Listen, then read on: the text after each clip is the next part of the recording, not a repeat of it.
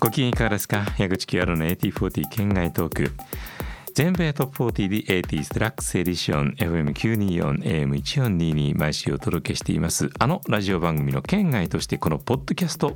音声配信プログラムとして、えー、勝手気ままに私矢口清春が県外の話をしております、えー、今回はシリーズとしてずっとやってきましたがこの4回目で一応区切りですかね、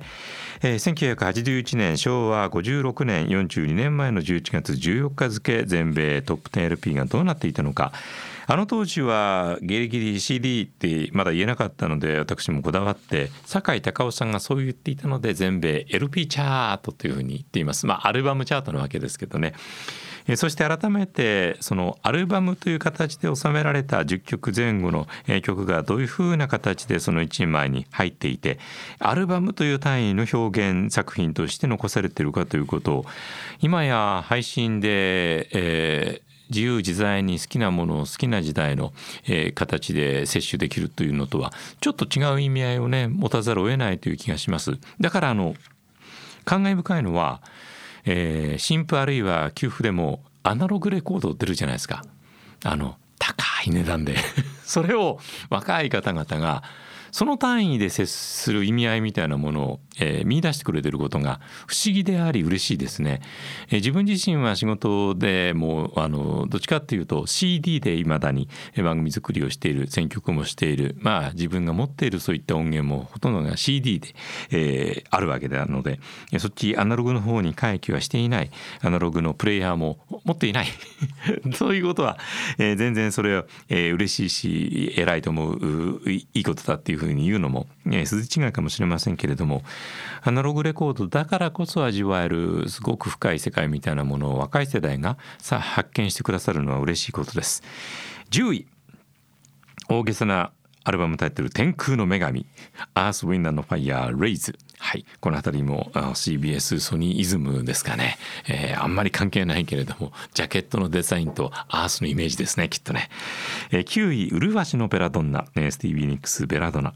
えー、8位「Private Eyes」ダリル・ホール and ジョン・オーツ。7位「アバカブ・ジェネシス」えー、6位「The Innocent Age」ダン・フォーゲルバーグ。傑作でしたね。5位、 Nine Tonight、えー、不思議な日本タイトル、嵐の呼ぶ声、えー、石原裕次郎か。そういう感じですね。ボブ・シーガー and ザ・シルバー・バレットバンド、えー、ライブ版ですね。4位、 Ghost in the Machine、The Police。3位、あこの時代だ、 Escape・ジャーニー。2位がフォーリナーの4。1位が Tattoo You、入れ墨の男、ザ・ローリング・ストーンズ。42年後の秋、ザ・ローリング・ストーンズ最新作、えー、 Hackney Diamonds リリースと。えー化け物ですね。あの人たちね。改めてすげえなと思いつつ。 Tattoo You もね振り返ると貴重なアルバムでしたかね「入れ墨の男」って。よくつけましたね。あのすごい印象的なタトゥーの。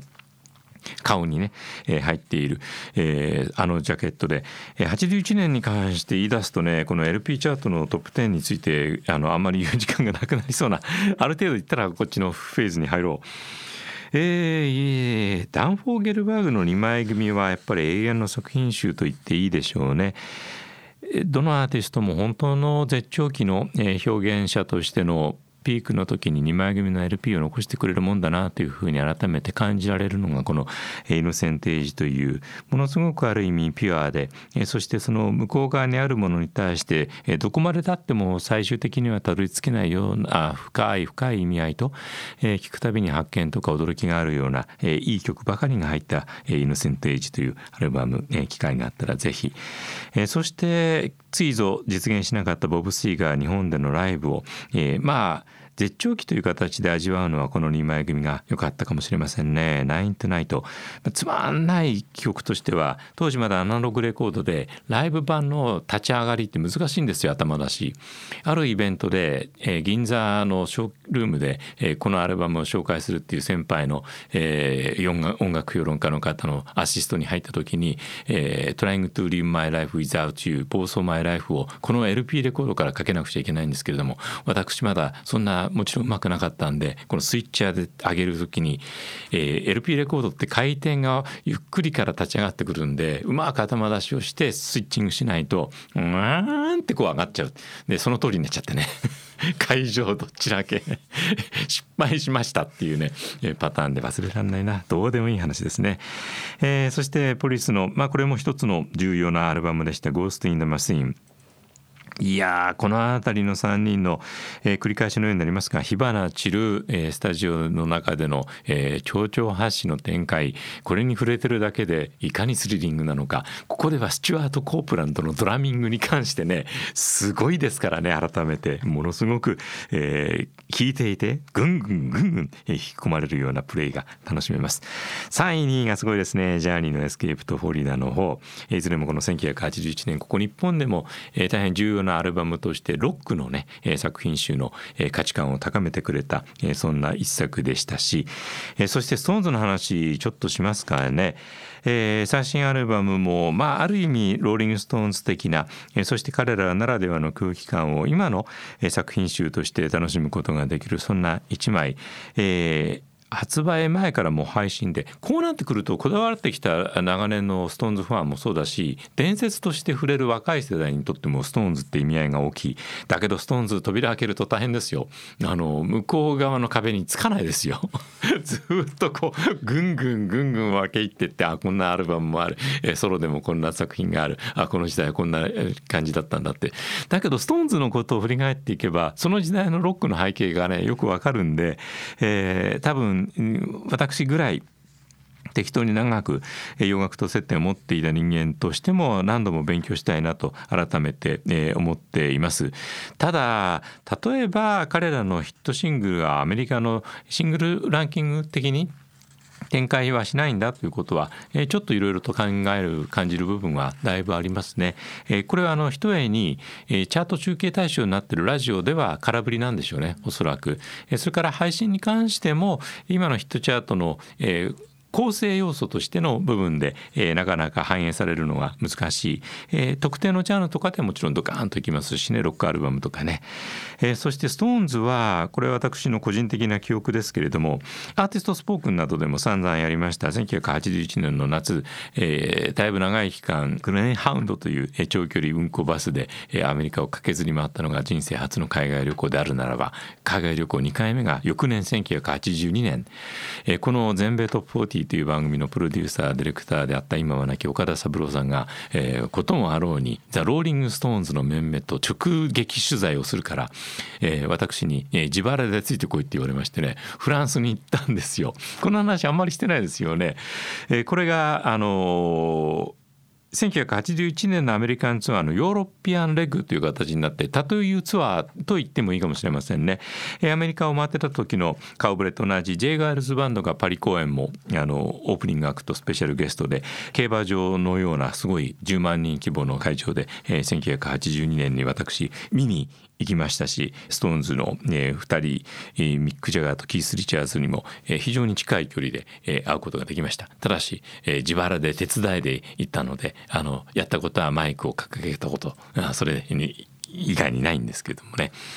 えー、そこで、えー、体験した今日までの唯一のフランス体験、えー、パリでの時間というのがまたなかなか特別なことで、えー、2024年パリオリンピックですねでまたいろいろとフランスパリへの、えー、興味関心が高まるようなタイミングで一応あのパリに行きました、えー、そして岡田さんに誘われてルーブル美術館にも「時間ないんだ!」っつって朝一で行きましてガラガラのところで一応モナ・リザも見ました。エッフェル塔の近くまで行ったのかな？あだけどあのエッフェルポーズを取るのはねあの当時まだあの流行ってなかったんで、えー、できませんでしたけどね。残念だな今から考えると、えー、いろいろと数々の図の体験もありました。これも言ってたかな？あのどうするんだろうこれから。本当にストーンズのメンバーと取材なんかできるのかな？という。本当にねあの全然別にお膳立てができてて、えー、確実にこの時間彼らが会ってくれるっていうようなことがないままえ、行って何とかするっていうすごい今から考えると恐ろしいスケジュールの、えー、取材だったんですけれども大体あのその時ウィリアム・ヘムスさんって、えーカメラマンが超一流のロックカメラマンの方が来てくれて日本語をすごくちゃんと話してくれるんですけれどもね一緒に、えー、ストーンズが泊まっているという超一流ホテルに、我々も無理やり、え、なんとか予算使って泊まってたんですけれども、果たしてちゃんと大体あのクラスだから何かの気まぐれでライブがないのかもしれないしストーンズは本当にパリにいるのかっていう話を、ウィリアムさんと一緒にいろいろしててあと通訳で来てくださっていた、女性の方と3人で、ホテルのバーで、え、うだうだやってたんですよ。そしたらウィリアムさんが「いやストーンズ来てるよ、そこにチャーリー・ワッツいる」ってあのババーのカウンターでビシッとしたダンディーな姿でチャーリー・ワッツお酒飲んでたんですよ。で遠目に見ると「チャーリー・ワッツだ」「ストーンズいるわ」っていうようなねだからって別にね「はい」っていうわけないんで、えそういうのはやっぱりねやっちゃいけないことなんだろうなっていう若造の私でも、えちょっと思ったりしましたね。えー、そんなつらつらと思い出話をしている間にいつの間にか、えー、時間になってしまいました。今改めて私もリアルタイムで接点はあったもののそこまでのめり込んでいなかった時代のストーンズ「It's Only Rock and Roll」なんかは、えー、まさしくその時代のストーンズの、えースタイルの音楽として、えー、すごく今も聴いてみたい、えー、それからわあすごいんだストーンズって感じたのが Black and Blue が、えー、ものすごい勢いで全部アルバム1位になったりして、えー、まあ、あの辺りからロン・ウッドがね、えー、正式に関わってきたりしてそんな時代の節目も感じさせるような音楽として、ね、ストーンズをもう一度いろいろ聴く際にはポイントにしたいなと思っています。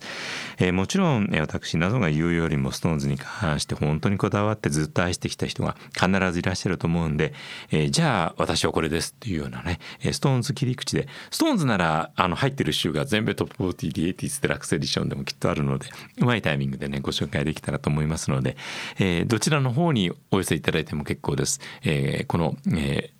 配信のプログラムの方にも、えー、ぜひお便りを、えー、番組の方もぜひよろしくお願いいたします。矢口清治の AT40 圏外トーク次回もぜひお楽しみに。矢口清春の AT40 県外トーク。